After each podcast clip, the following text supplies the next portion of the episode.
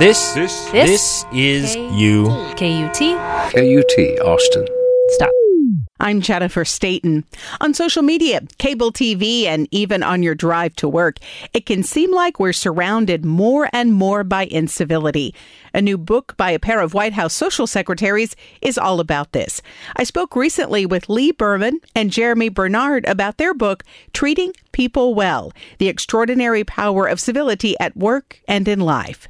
Bernard was social secretary for President Barack Obama from 2011 to 2015. Berman was social secretary for President George W. Bush from 2004 to 2007. Well, it's been several years. Uh, and in fact, when we started actively working on the book, it was before the 2016 primaries. So we had no idea that the timing would be what it was. Yeah, we we would like to say how incredibly insightful we were to make the timing when it seems that we most need some civility, but it was if it is indeed good timing, it was pure luck. So then, if this happened before, what people would say maybe a time when we have needed it more than ever in recent times, why did you all decide to write a book about civility in our lives and in our work lives? The idea of us working on a book together first came. I think that the person that suggested it really was thinking we would do a book on entertaining. But there's been so many books on entertaining, and we felt like that really didn't focus what our jobs were about. And we discussed it, and after it, it took a little while, but we decided this was what was so important and things we kind of wanting to have the book we wish we had when we started the job or years ago. Social secretaries interact with so many different kinds of people from so many different walks of life that you can't help but start to form techniques and devices to make everyone's interaction more pleasant because you, you, if you think about it, you never read about a social secretary in the newspaper unless something terrible has gone wrong. So we were very motivated to keep ourselves out of the paper. So, what exactly does the White House social secretary do? Well, the social secretary is responsible for all of the events that take place within the White House grounds, with the exception of the Oval Office and the press room. So it's more than parties, it's press statements and Rose Garden events, uh, turkey pardonings, uh, picnics for the Congress, uh, congressional ball. Um, virtually every diplomatic delegation that comes to meet with the president has some kind of meal at the White House. So the social secretary is organizing hundreds of events every year with a very small staff, and we're kind of like the beat cops of the White House, and that nothing is beneath our notice. It could also be a, the president doing a press conference where he decides he wants to do it on the state floor instead of the press room. So everyone was surprised to hear when I would talk about the job. They thought, oh, we always think of state dinners. And certainly that was one of our responsibilities, but it actually was not that often. And it was not, most days we saw the president, but we didn't, it wasn't for a state dinner, it was for a statement or something more minor. What is it like to work in the White House? Well, it's wonderful. It's very intimidating at first until you become accustomed to it. And Jeremy and I often joke that it was some kind of karmic joke that he and I ever were social secretaries at all. And in the first few days, it takes some adjustment, but you have to take a positive attitude and know that everyone is there to help and support you. And, you know, the resident staff of the White House doesn't change. Presidents come and go, but the staffs stay, and they have tremendous institutional knowledge and great discretion and loyalty. And a lot of what I learned about how to run the White House day to day came from them. I'm curious to hear if you could each share a behind the scenes story from the White House about something related to your job, a time when you know you really had to to run in there and save the day or prevent a faux pas or something from happening. Share with us a war story about doing that job. It was always a little bit of a balancing act of knowing how many people would attend something that was a seated, like a, a, a press conference, or uh, could be team coming in that was a championship and making sure that we had enough seats. But then, if it turned out that some of the people didn't show up, grabbing those open seats and taking them away because if there was a time where there was empty seats, the first thing they would say on the news was, you know, people weren't there. So we we were constantly trying to battle that, and that that was always stressful.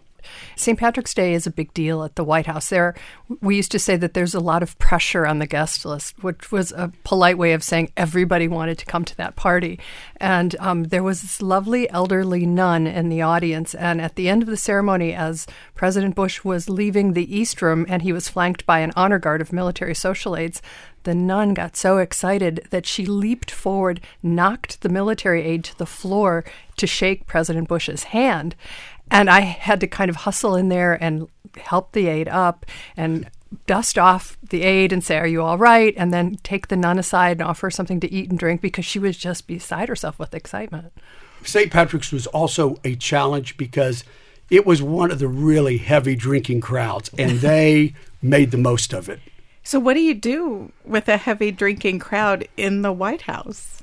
You're very careful. Yes, you keep them away from the marble steps. You know, I've seen people teetering at the top of the marble steps from the ground floor down to the ground floor and seen a social aide come up behind and just grab a woman just before she pitched forward. And then Jeremy has some other less savory stories about keeping people who've been having too much to drink away from the Christmas trees. There, there is a great recipe tradition of the White House eggnog, and it's really good. The problem with it, it's really strong, and you don't notice it.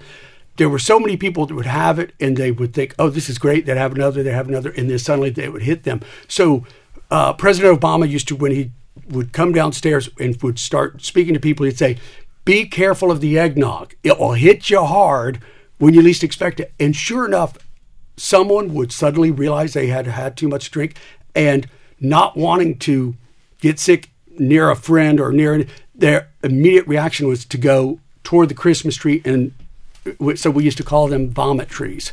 And we'd every year it'd be hit by a certain number of vomit hits. So it was uh, that was always a challenge. So when something like that happened when you had an, an incident in the white house somebody bumps into someone unexpectedly and accidentally somebody gets sick do you have to share that with the president and the first lady? Are you no. discreet about what you how did you did you have to share all of those stories? I never wanted to bother them with anything unless it was something funny and I knew it would amuse them after the fact when everything had been taken care of. And part of being a social secretary and I part of I think being successful in life in general is to be unflappable and to not react when something difficult happens. I mean, don't ask me why, but there was mostly a white rug sort of a floral pattern white rug in the state dining room.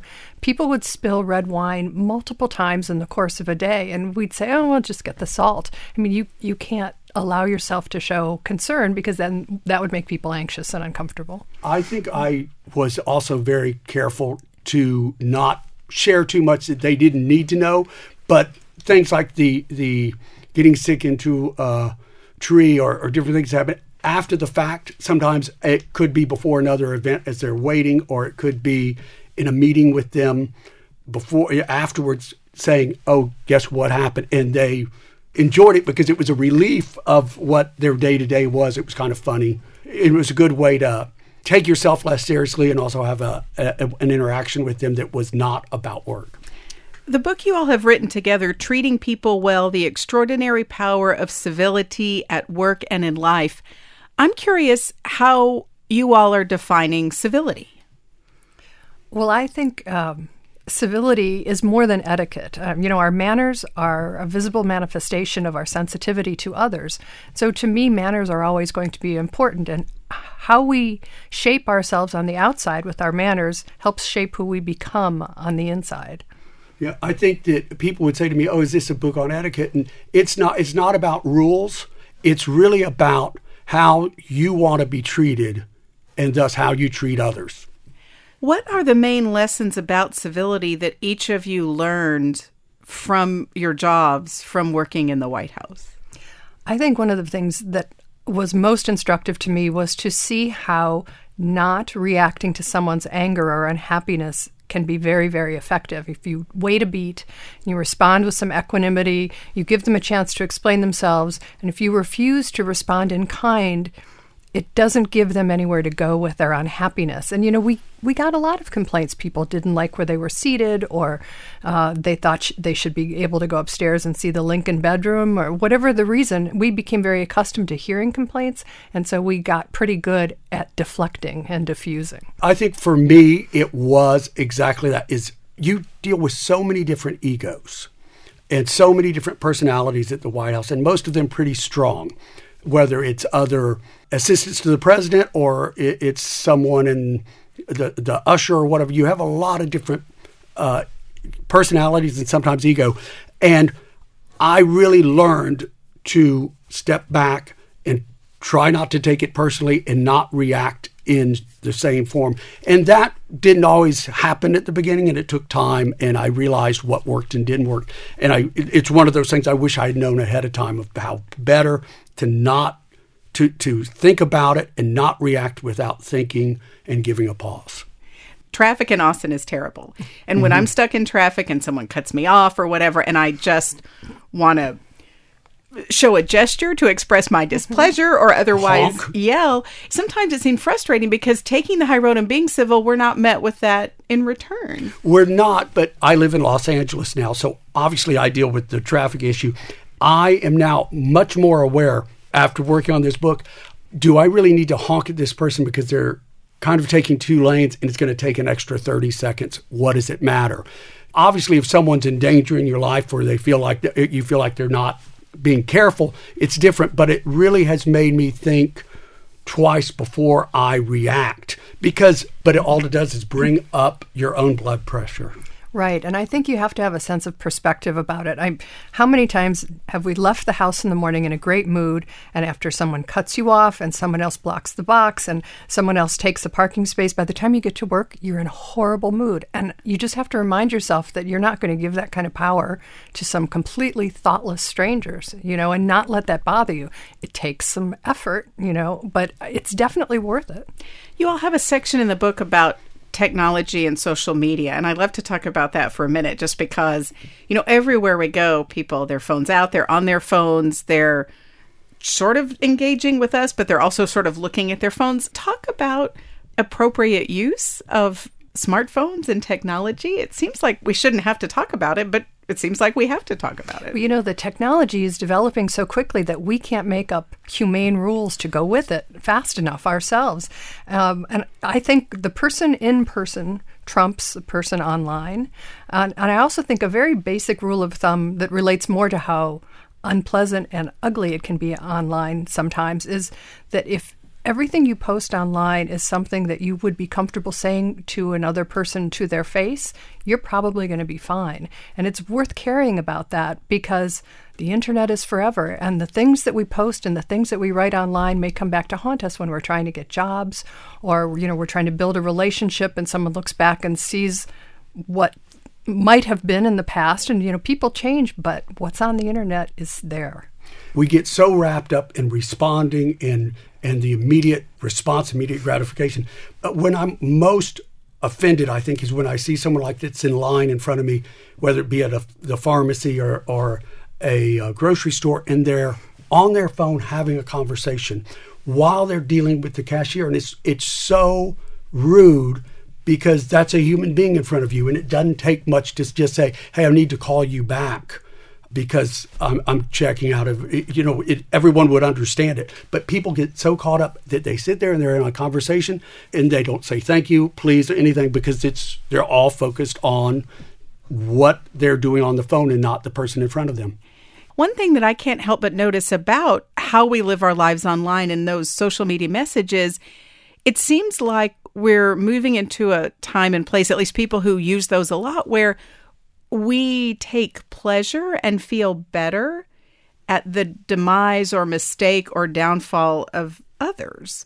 And that seems like a real blow to civility. That that just seems where that discourse has evolved. Which is unfortunate. It's a real disconnect and I think we have to remember that the internet and social media, as fabulous as, as it is and as much as it helps our lives, is just a tool. And without the humane application of human standards to that, it can become a negative force. And the internet and, and technology does not give someone the license to be rude. And I think people forget that. How do you feel uh, the future of civility looks? Are you worried at all about where we're headed? Or, you know, if we were to gather again in 20 or 30 years, and who knows where the technology will have gone by Right. then and what rules of the road we have, where do you see us heading with, with all of this? Well, I'd like to think that the reaction to what we see in the public arena should be one of passive resistance and a rejection of this kind of behavior. And that's why I think the book is timely right now for reasons other than the political ones. I mean, everywhere you look, someone has something extreme to say. And I'd really prefer to not live my life that way. And I think as individuals, we each have the power to make that change and live our lives differently and not buy into that culture. I get concerned sometimes, but I try to be optimistic and realize how much, just in our uh, going around and talking about the book, how many people say, Oh, I'm so glad you wrote this, or this is what we need now. I think people are hungry for more civility and it, because this this constant uh, what I call reality TV behavior because in reality TV the worse you behave the more attention you get. I think people find that exhausting in life and I'm I'm getting the sense that people are getting exhausted with some of the bad behavior. So I want to read a couple of sentences from the book, one from the introduction and two from within the book. Insisting on your own importance rarely works. Bluster is usually unconvincing. The most effective leaders emanate self assurance, not self importance. Those are all sentences right from the book. And I was reading that and thinking, that does not describe our current president. You know, if we're hoping for civility and civil discourse, wouldn't that start at the top? I mean, you all both work for presidents who did not conduct themselves publicly the way our current president does. It, would be nice, and our certainly the tradition has been that the person in the executive branch behave a certain way, but it, we can't just act in a in a vacuum and just give up because someone isn't. There, there are a lot of people in D.C. behaving badly, and what we've got to do is just demand more civility. I agree. Um, I think when you hold people to a higher standard, and that requires us to pay attention to the news, not just the news that we agree with, but all the news that's out there so that we can form our own decisions. You know, to be a good citizen now, you really have to be a good listener. And uh, if you're able to discern what the truth is, and that takes some effort these days, then you have the right to hold people to a higher standard. Jeremy Bernard was White House Social Secretary and Special Assistant to President Barack Obama from 2011 to 2015. Lea Berman was White House Social Secretary and Special Assistant to President George W. Bush from 2004 to 2007. The book is Treating People Well The Extraordinary Power of Civility at Work and in Life. Thank you both so much for coming in today and for our conversation. Thank It was you. a pleasure. Thank you.